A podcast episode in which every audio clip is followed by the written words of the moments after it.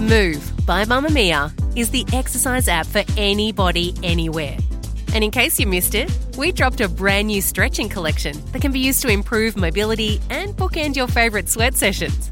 Mamamia subscribers get unlimited access to Move, and we drop new workouts every single week. If you're on the hunt for movement that makes you feel good, head to move.mamamia.com.au and use the code MOVE10 to get $10 off a yearly subscription. You're listening to a Mamamia podcast. From Mamamia, hi, I'm Claire Murphy. Welcome to the Quicky, getting you up to speed daily. Have you intentionally or unintentionally used casual racism in your day to day conversations with friends or colleagues? I'm willing to admit that I've done so in the past, before I realised exactly what it meant and how it harms people. We've seen celebrities cancelled or being forced to take responsibility for their comments, comedians defending their stand up routines, brands changing their names because of it. Today, we take a look at whether casual racism has been a part of your life and how we make sure we check ourselves before we hurt anyone else.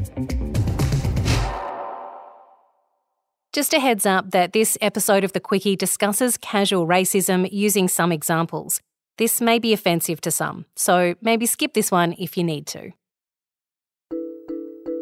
It feels kind of weird to say the phrase casual racism. Racism is anything but casual. But the way in which it's sometimes dressed up in humour, stereotypes wrapped up in a joke so that the person whose culture or race is the target can't possibly be offended by it, is how casual racism continues to thrive in Australia in 2021. It can also include things like copying speech behaviours or treating cultural differences as something to be mocked.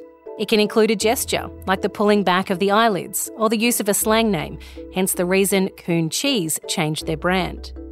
For those who aren't impacted by it, it can go by almost completely unnoticed. But for those who've been hearing the same jokes thousands of times, been stereotyped over and over again, had to politely laugh so as to not cause a scene, but deep down know this isn't right, it can be a daily nightmare. Emily Vernem is Mamamia's social media producer and co host of the Undone podcast. She says she remembers when she first started to see racism dressed up as a joke. I think I was around five or six when I was in school, and whenever we would colour in with the Crayolas, I remember asking a boy in my class to pass me the skin color crayon because that's what we called the beige colored crayon. And he would pass me the brown one and just laugh. And I was like, no, that's actually a really funny, good joke. Like, it's really hilarious. And I think that's when I experienced like casual racism in the sense where in my mind I was like, this is funny because everyone's laughing. So it should be funny, but I also feel really weird about it. And I think that's when it triggered for me like I don't understand like these feelings because I was obviously so young. Like I don't understand these feelings of why am I hurt, but also why is it also funny? And it was only when I was around 16 or 17 that I became aware of racism in general and that it was also directed at me. Melody Teh is the deputy editor at Mamamia and says for her, it was more about comments that made her feel separate from her white friends. My earliest memory that I was different was in primary school.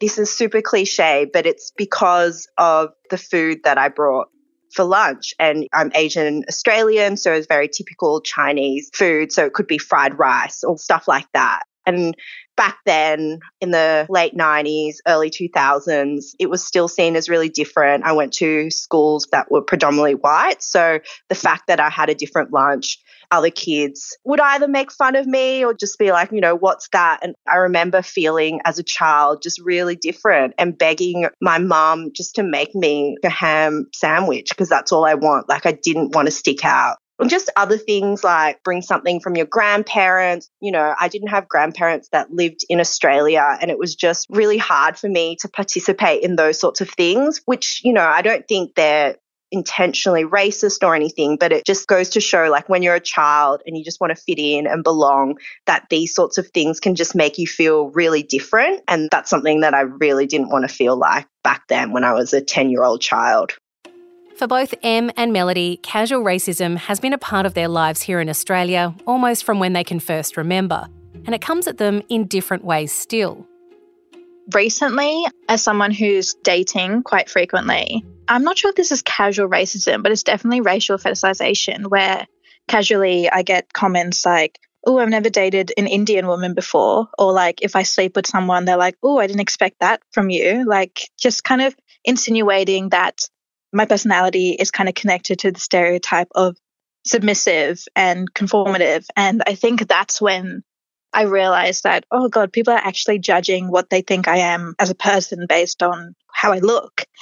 And it's little things like that. Like I had someone when I was around 17 talk about jobs and things like that. And they were just casually like, oh, Em, your first job must have been at 7 Eleven. And I'm like, that's so weird. Like, firstly, not even funny. And secondly, it's really hurtful. And it's not like I go around saying to white people, oh, your first job must have been at Baker's Delight. Like, because it's not funny. It's not a funny joke. You're just saying it to be hurtful. And that's where it becomes casual racism because you think you can get away with it. Yeah, I've experienced things like when people just yell out, go back to your country or, you know, get out of my country and all that sort of stuff. And that's just randoms. Like you can just be going about your life and then just someone feels the need to yell that out at you and it just really takes you out of it like you feel like you just don't belong in this country i remember once when i was in high school i was rushing to go to my part-time job and i was just running up the escalators and there was this older couple blocking the escalators and i was like excuse me can i get past and i just remember so clearly the woman was like we don't do that in this country and i just remember feeling like i don't even know what to say to that and I just didn't say anything. Other things as well, like I think if you're an Asian woman in Australia, you experience a lot of dating fetishization. So lots of stereotypes about Asian women in the bed and all that sort of stuff. And it's just stuff that I feel like sometimes I just can't believe the audacity of some men just to say those stereotypes to your face, that they think it's okay, that they think it's funny, and that they just have a laugh about it. And just sort of the assumption that they're like, everybody knows this, or if they're asking you if it's true just because you're Asian. So I think that's something that's really common, and I hear that a lot amongst my friends who are of an Asian background as well. So, how have these two young women tried to deal with it? For Em, she says she sometimes confronts it head on. With people younger who are my age, I'm like, no, this needs to stop now because we're the generation of change. Like, we have to be the ones to say no and stand up to these things. So there have been like people who I date who made comments like that. And I'm like, that makes me really uncomfortable. And I make that decision right then and there to not see them again. And if there's like nothing lost, like why not? Like people should be held accountable for everything they say. Melody, though, feels like she isn't always in a position to do so. And even if she were, she shouldn't have to. I haven't called it out. I feel like whenever it happens, I just feel really, really shocked that I just feel like I can't really say anything. And I also feel like I shouldn't have to. Why should I spend that emotional energy to explain why it's wrong or why it makes me feel bad? You know, I just don't feel like I can say much or like it would do much anyway. Casual racism could be that joke you make about Asian restaurants serving dog or cat. It could be comparing a brown or black skinned person to a monkey. Maybe you say all Asians are bad drivers, or all Middle Eastern people are terrorists. These are all examples of casual racism. They are microaggressions that can include other things like asking someone where they're really from and being offended when they say Australia. Some comedians have had to learn the hard way when their version of comedy veers into racism like South African born American talk show host Trevor Noah, who made this joke about Aboriginal women back in 2013. All women of every race can be beautiful. Yeah. And I know some of you are sitting there now going, oh, Trevor, yeah, but I've never seen a beautiful Aborigine. Yeah, but you know what you say? You say yet. That's what you say. Yet. Because you haven't seen all of them, right? And plus, it's not always about looks. Yeah. Maybe Aborigine women do special things. Yes. Maybe they'll just like jump on top of you and just be like, whoa, whoa, whoa. He initially refused to back away from the joke, telling Triple J ahead of his tour in 2018 that some jokes just don't translate across borders. But he says he has stopped performing it since he was told by someone here in Australia that it was hurtful, thanking them for educating him. Dr. Kathomi Gatwiri is a psychotherapist, a senior social work lecturer at Southern Cross University, and the founder of Healing Together, a multifunctional consulting and therapy service. Kathomi, what are the most common experiences of racism that people talk to you about? The most common are those racial microaggressions, brief and very subtle racial slights that communicate a pattern of put downs or disrespect or negative attitudes towards racially minoritized groups. That's what seems to come through in my research as well. People talking about how those experiences follow them in the workplace, in their experiences with other people socially, or outside of those social events as well. Do you think Australia is worse with casual racism than other places around the world. There's a lot of discussion about how racist Australia is right now. Do you think that's true? I think racism is embedded in the systems of literally every country I've lived or visited, including Kenya, actually, where I was born, where the majority of people are black. But I guess when we talk about racism, we have to talk about interpersonal racism and the systemic racism, which is what's embedded in the Australian fabric. So the grip and perversiveness of colonialism is that for it to work, it really needs to change the core of a country. It really needs to change not only the existing values of a country, but also a country's heart and soul. And the heart and soul that replies to this country's values is that some lives mattered more than others. Some people are made less human or more human by the virtue of their skin color.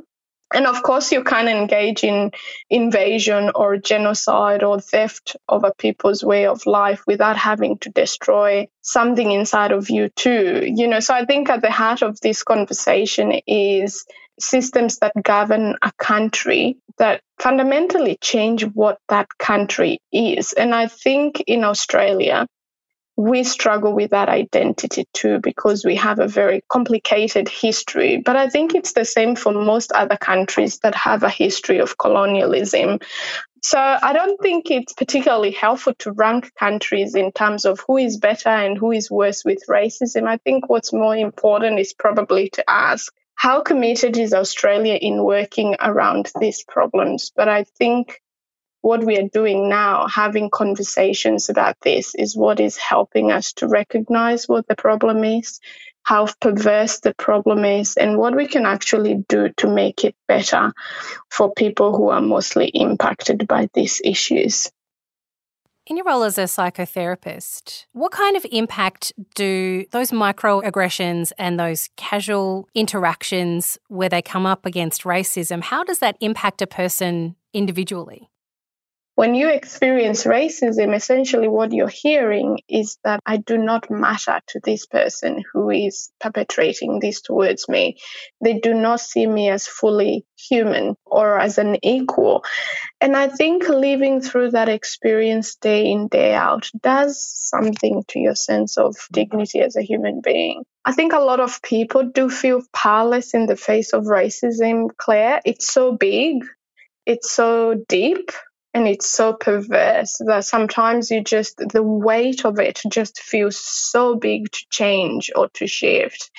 And what happens then is that a lot of people feel the burden of change is too much so it's easier to assimilate to just integrate and change what needs to be changed or what they are told needs to be changed so that they can be less targeted and so you see a lot of people changing their ethnic names to be more Anglo sounding, just to get interviews, just to get work, even just to get dates on uh, dating sites. It's quite interesting. And then you see people trying to strip aspects of themselves that attract racial targeting. We are talking about people going to surgeries to change the shapes of their nose or to change things that are quote unquote too ethnic or too African or this. And, you know, there are other more visible ones that people straightening their hair or bleaching their skin or even changing their accents completely or stop teaching their children their mother tongue because all these things end up attracting some kind of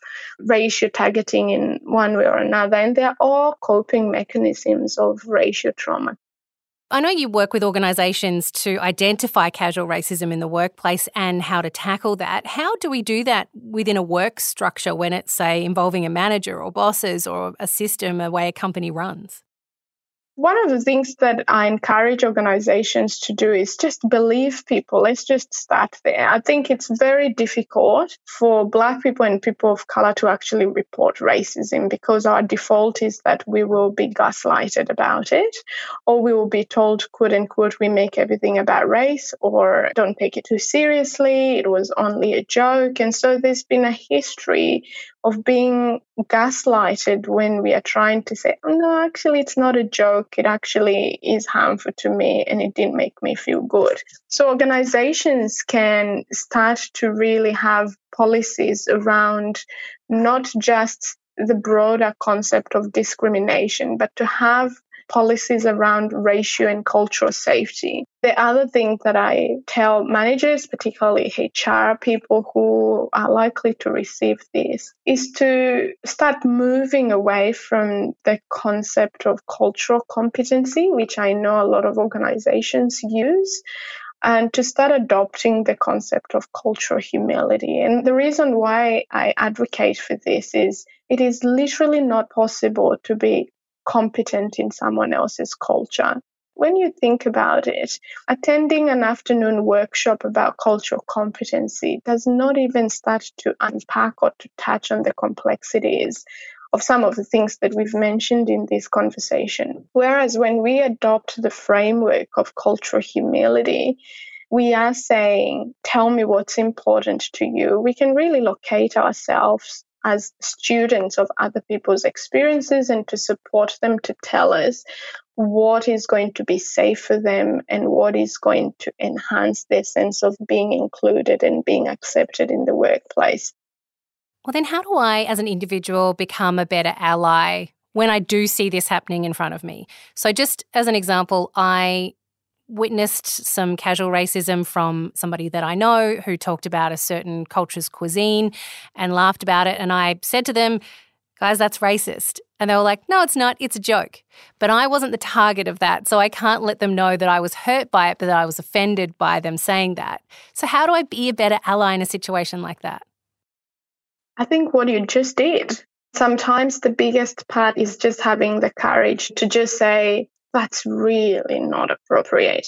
Because just saying things like those could potentially mean there's conflict. You know, you might lose your friendships, you might lose your relationships. There's a lot to lose sometimes, even in having that conversation. So I think the first thing to do is to raise awareness because this is the thing about casual racism. It has not malicious intent. But again, that doesn't mean that it doesn't harm or it's not offensive. The other thing, which I think tends to be the hardest, is just to listen.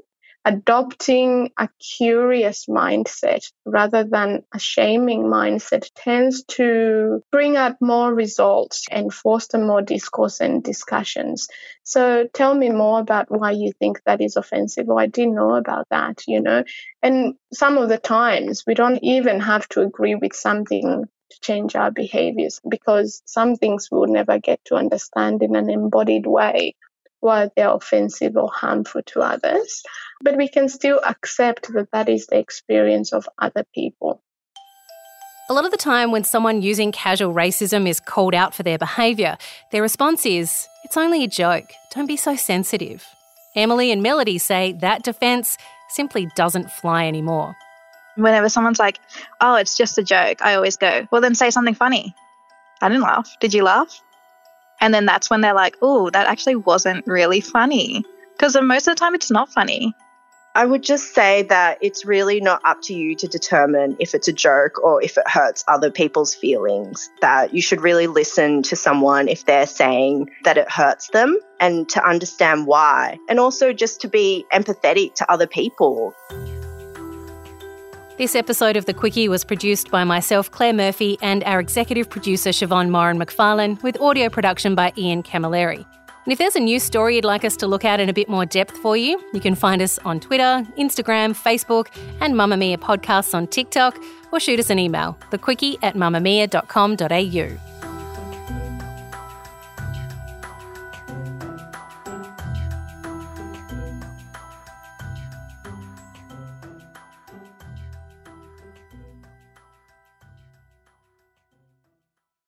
Mamamia acknowledges the traditional owners of the land we have recorded this podcast on, the Gadigal people of the Eora Nation.